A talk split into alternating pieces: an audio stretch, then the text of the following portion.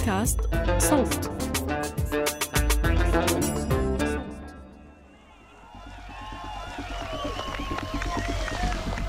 المكان ألمانيا الشرقية. الزمان 5 ديسمبر كانون الأول من سنة 1989 الحكومة الشيوعية في ألمانيا الشرقية سقطت والناس هدمت جدار برلين. متظاهرين طلعوا يحرقوا ويكسروا المباني الحكومية والفوضى منتشرة بالبلد. وصلوا مبنى الشرطة السرية في مدينة دريسدن كسروا الشبابيك وطلعوا الملفات والأوراق المهمة واحد من المتظاهرين بشوف شرطي بهرب من المركز على فيلا في آخر الشارع. ما عليها لوحات بس أسوارها عالية. فبينادي على اللي معه. الحقوا وراه. رايح على عمارة الكي جي بي.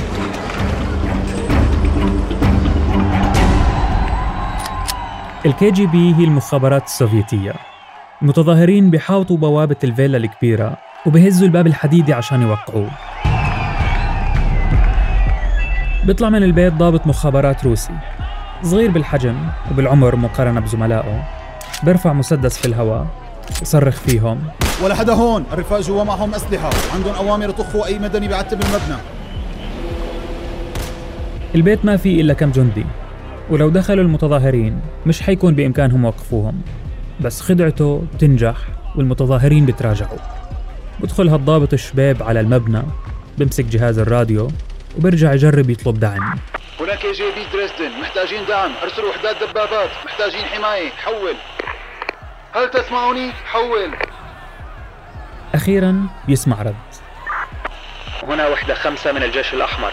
لا نستطيع مساعدتك دون أوامر من موسكو. الضابط بعصب بصرخ في الراديو. طيب اطلب الأوامر من موسكو. موسكو صامتة.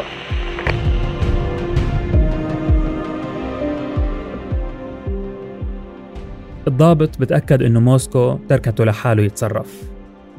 المتظاهرين خافوا بس ممكن يرجعوا. وصعب يترك ملفات المخابرات السرية توصل إيدين الغربيين الأعداء بفكر بينه وبين حاله وهو مش مصدق. موسكو صامتة موسكو صامتة موسكو صامتة. كيف يعني موسكو صامتة؟ إذا موسكو صامتة, موسكو صامتة. أنا موسكو اليوم. أنا موسكو اليوم. قرر الضابط يتصرف بنفسه.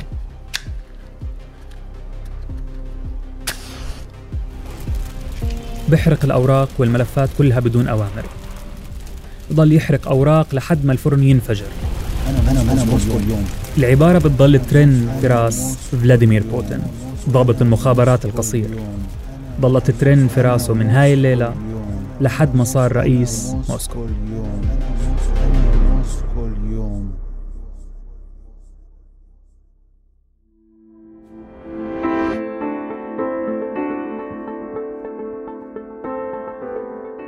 مرحبا. هذا بودكاست المستجد وأنا محمود الخواجة. في كل حلقة رح ناخدكم بعيدا عن ضجيج العناوين حتى نتعمق في وحدة من قصص أو أخبار عالمنا ونفهم الخلاصة. في حلقة اليوم نحكي عن بوتين ونحاول نفهم شو اللي بدور في راسه آخر فترة.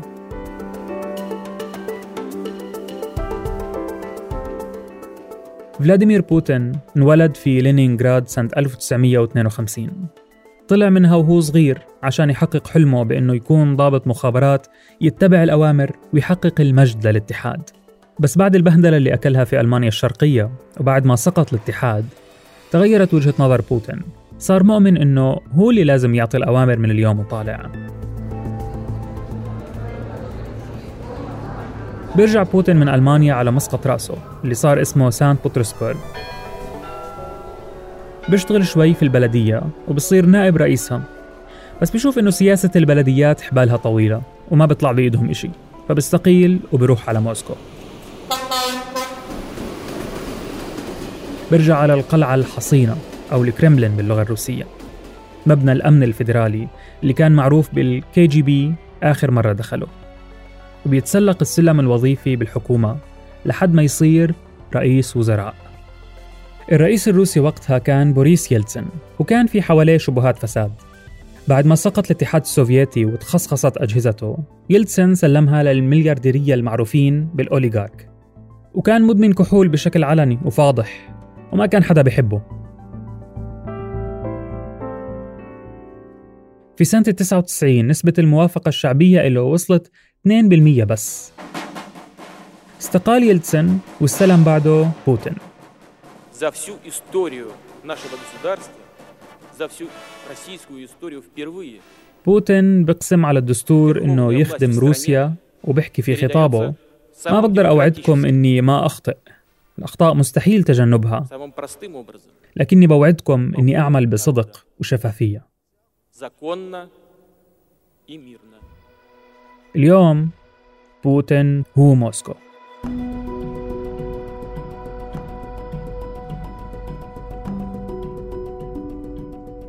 الاتحاد السوفيتي في عزه عمل حلف وارسو بينه وبين دول شرق أوروبا. انعمل ردا على الناتو الغربي.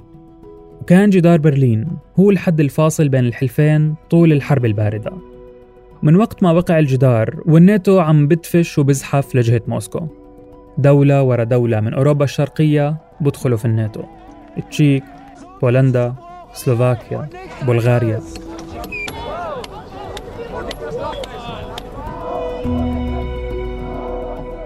مع كل دولة بتدخل في حلف الناتو بوتين بيرجع لليوم اللي المتظاهرين حاصروه في مبنى الكي جي بي.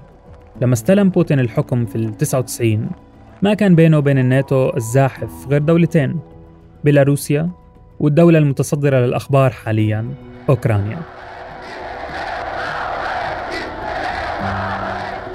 في ال 91 أوكرانيا أعلنت استقلالها كدولة ذات سيادة. والناس نزلت تنادي حرية حرية في الشوارع. والبرلمان الأوكراني بغني أناشيد ثورية والكل مبسوط وبحضن في بعض. الكل ما عدا بوتين.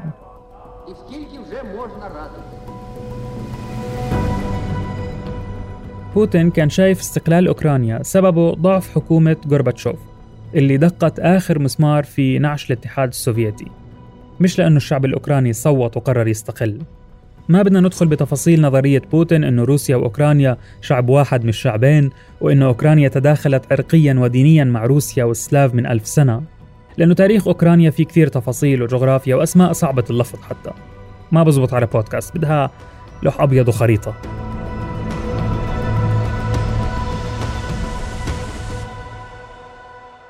بس بالمختصر أوكرانيا ما حدا تاركها بحالها. احتلها التتار وبولندا والنمسا ورومانيا وتشيكوسلوفاكيا وروسيا القيصرية وكان ناقص يدخلها محمد الفاتح. أخذت نفس من الحكم الذاتي لفترة بس كتم عليه الاتحاد السوفيتي وأعلنها جمهورية تحت ظله وبعد ما تفكك الاتحاد أخذوا استقلالهم.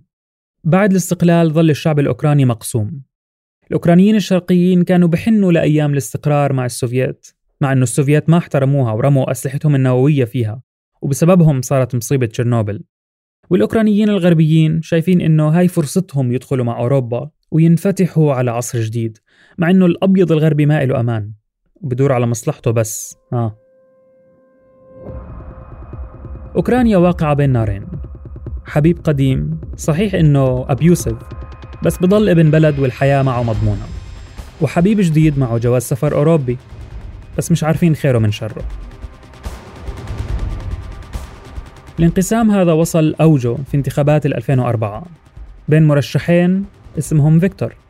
فيكتور يانوكوفيتش من الحزب الموالي لروسيا وبوتين وفيكتور يوشينكو من تحالف اسمه أوكرانيا لنا المقرب من الاتحاد الأوروبي. الانتخابات كانت حامية الوطيس. وبعد جولتين خلصت بفوز يانوكوفيتش. بس الشعب الأوكراني ما كان مقتنع بنزاهة هاي الانتخابات.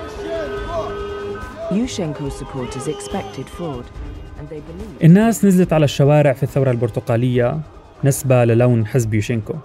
بعد اعتصامات سلمية وغير سلمية ومحاولة تسميم يوشينكو يلي الكل بشكك إنه بوتين سببها الثورة البرتقالية بتنجح ويوشينكو بيفوز بالانتخابات. الانقسامات الداخلية في أوكرانيا لسه موجودة وبوتين بدوره ما استسلم وترك أوكرانيا تروح للمعسكر الغربي ببساطة. بس اللي تغير بعد ال 2004 هو وعي الشعب الأوكراني على القوى اللي بتتقاتل عليه وشو مستعدين يعملوا حتى يوقفوهم. يانوكوفيتش ما بيغيب كثير برجع في ال 2010 وبفوز في الانتخابات بس هاي المرة مهمته أصعب. الماكينة الإعلامية مش كلها في جيبته. ويوشينكو مبلش محادثات مع الاتحاد الأوروبي والشعب الأوكراني عم بيستنى الشنغن Ukrainian President Viktor Yanukovych is meeting with his Russian counterpart Vladimir Putin at the Kremlin on Tuesday. There may be money on the table that could help fend off an economic crisis in Ukraine in exchange for freezing a trade deal with the European Union. But that may add fuel to anti government protests in Kiev. في سنة 2013 يانوكوفيتش بنعزم على القلعة الحصينة بموسكو وبقابل بوتين بوتين بعطيه عرض مغري 15 مليار دولار مساعدات اقتصادية والغاز بثلث السعر. يانوكوفيتش بحلك للاتفاقيات مع الاتحاد الأوروبي وبركض على حضن بوتين. وهذا إشي ما بعجب الشعب اللي حامل على يانوكوفيتش من 2004 بينزلوا الناس على الشارع يتظاهروا. يانوكوفيتش وحكومته بيفكروا إنه يوم بتهدى بس ما بتهدى.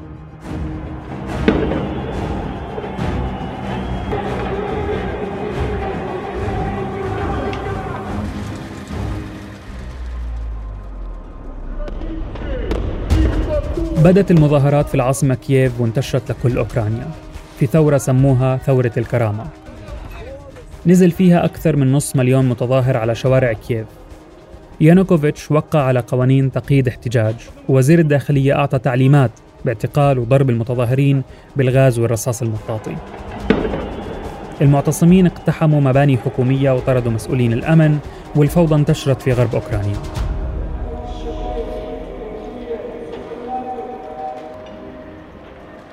بعد خمس أيام من الاعتصامات مات فيها 120 شخص وانصاب أكثر من ألف. البرلمان الأوكراني بتراجع عن قوانين منع التظاهر وبقر قوانين بتحد من صلاحيات الرئيس وبيفتح تحقيق.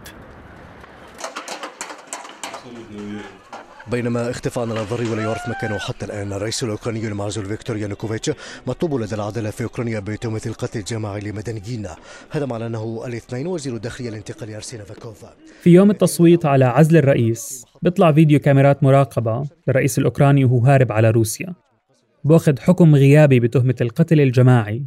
ورئيسة وزرائه بتنحبس على قضية فساد. What would be the reason for use of military power?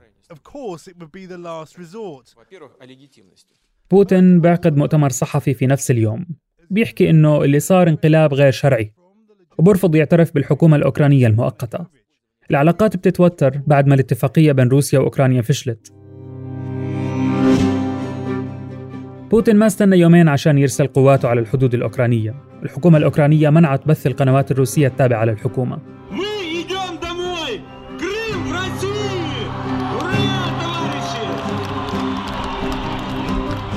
جنوب أوكرانيا في شبه جزيرة القرم. كان عندهم رأي مختلف عن كييف الغربية. القرم فيها حركات انفصالية. بدهم القرم تنضم لروسيا وتطلع من أوكرانيا. البرلمان بيعقد استفتاء شعبي والسكان بيصوتوا على الانضمام لروسيا بنسبة 99.77% لما العيشة من الدول العربية تعلمنا إنه نشك بأي تصويت نسبته 99 بس بوتين بيحكي إنه روسيا ما تدخلت بهذا التصويت. وهاجم الغرب في خطاب مدته ساعة تقريبا. أعضاء مجلس الاتحاد أعضاء مجلس الدوما مواطنو روسيا مواطنو القرم وسيفاستوبول واليوم واعتمادا على نتائج الاستفتاء واعتمادا على إرادة الشعب أتقدم إلى الجمعية الفيدرالية وأرجو النظر في القانون الدستوري حول انضمام إلى روسيا الاتحادية كيانين جديدين أي إشي تاني تعلمناه برضه إنه نشك في أي خطاب مدته ساعة. أغلب جمهور عم بصفق.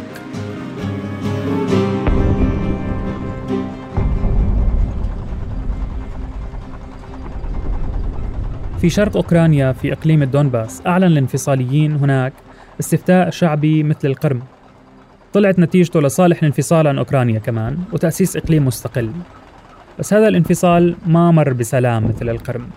الحركات الانفصالية في الدونباس بتسميهم أوكرانيا دمى الكرملين لأنهم مدعومين بالسلاح من روسيا وبوتين أعطى جنسيات لسكان المنطقة. القتال في الدونباس وقف في سنة 2016 بس ضلوا على نار هادية. ولليوم آلاف تهجروا ومئات ماتوا في هذا الصراع.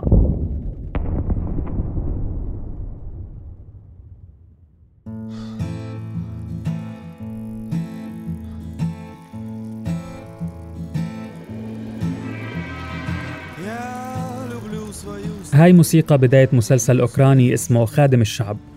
بطولة كوميدي اسمه فلوديمير زيلينسكي. المسلسل حبكته عن واحد بنشهر على ال social media وبترشح للانتخابات وبيفوز. سنة 2019 زيلينسكي قرر ياخذ النكتة جد وترشح للانتخابات في أوكرانيا وفاز. زيلينسكي بالبداية كان موقفه إنه يحاور بوتين ويحل الأمور بالدبلوماسية بس اكتشف إنه بوتين ما بمزح ومطالبه مش سهلة. في 2020 زيلينسكي سكر القنوات الروسية في أوكرانيا وبدأ يمشي على طريق الاندماج اليورو أطلسي.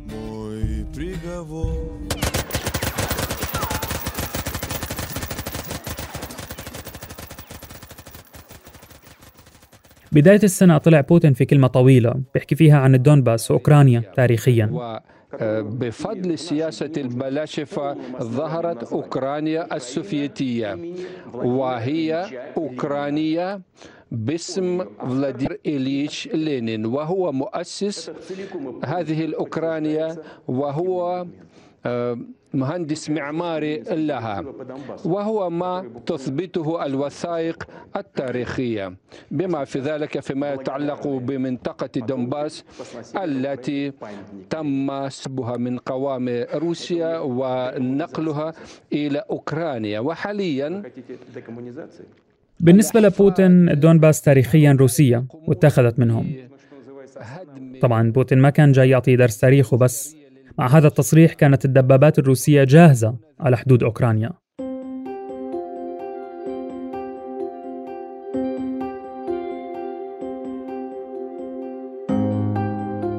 لما بدأت أمريكا تتصل مباشرة مع حكومة بوتين وتسأل عن الدبابات إنه شو في؟ بوتين صرح بمطالبه إنه الناتو يبعد أسلحته عنهم ويرجع للغرب وينهي توسعه. قصده مش بس يوقف على حدود أوكرانيا بوتين بده الناتو ينسحب لوضعه قبل ال 97 ويرجع لبرلين ويطلع من كل دول شرق أوروبا. من وجهة نظر بوتين الناتو امتد زيادة عن اللزوم وإذا وصلت القوات الغربية على أوكرانيا بإمكانهم يتحكموا في مجال روسيا الجوي والقرم هو معبر البواخر الروسية. بوتين صار حاسس إنه محاصر في المبنى بألمانيا للمرة الثانية وعم بيطلق رصاصات تهديد في الهواء. ما بده ينحشر في الزاوية وبده يضمن أمان روسيا من الزحف الغربي لو صار ما صار الرد الأمريكي كان دبلوماسي وغير مرضي بوتين مر عليه خمس رؤساء أمريكان لليوم وبعرف لما الدبلوماسية ما رح تنفع уважением относимся и будем также относиться ко всем вновь образованным на постсоветском пространстве странам. Мы уважаем في 24 من شهر فبراير شباط بوتين أعلن عن عملية عسكرية خاصة ورفض حتى يستخدم كلمة حرب بالنسبة له هو ما بشن حرب على دولة إلها كان مستقل بوتين معتبر أوكرانيا تابعة كليا للغرب ومحكومة من حفنة من النازيين زي ما بوصفهم Обстоятельства требуют от нас решительных и незамедлительных действий.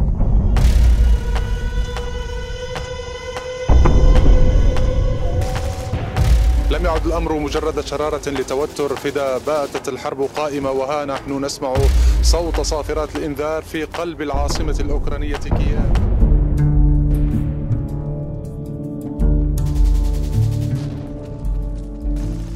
بوتين بدأ العملية العسكرية الخاصة ضد أوكرانيا. وبداية الرد الغربي كانت بوضع عقوبات اقتصادية على روسيا زي إيقاف نظام التحويل البنكي SWIFT هناك وتجميد حسابات بوتين. 13 смерть фондового рынка. Сегодня я пью газировку. Дорогой фондовый рынок, ты был нам близок, был интересен. Покойся с миром, дорогой товарищ. هذا مقطع من مقابلة مع خبير اقتصادي روسي على نشرة الأخبار الاقتصادية المذيعة بتسأله عن توقعاته لسوق الأسهم رده كان إنه يفتح قنينة مي غازية ويشرب على روح سوق الأسهم الروسي اللي مات العقوبات الاقتصادية ما عمرها حلت مشكلة والضرر اللي بتسببه تقريبا إعلان حرب.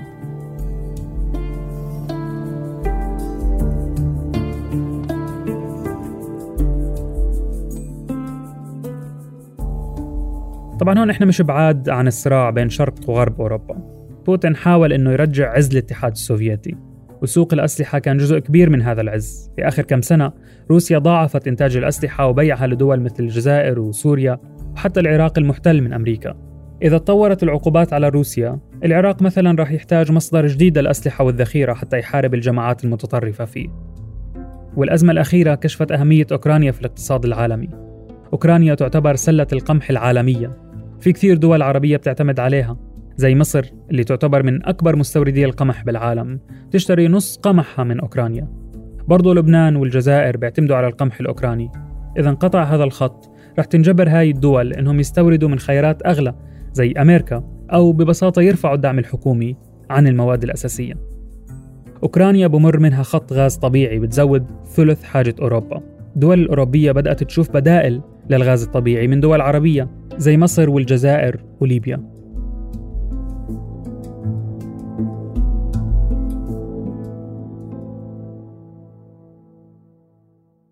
السؤال هو شو اللي بدور في راس بوتين؟ هل هو خايف من تقدم الناتو عليه؟ ولا طامع في أوكرانيا؟ اليوم بوتين رئيس القلعة الحصينة وموسكو ما حتضل صامتة.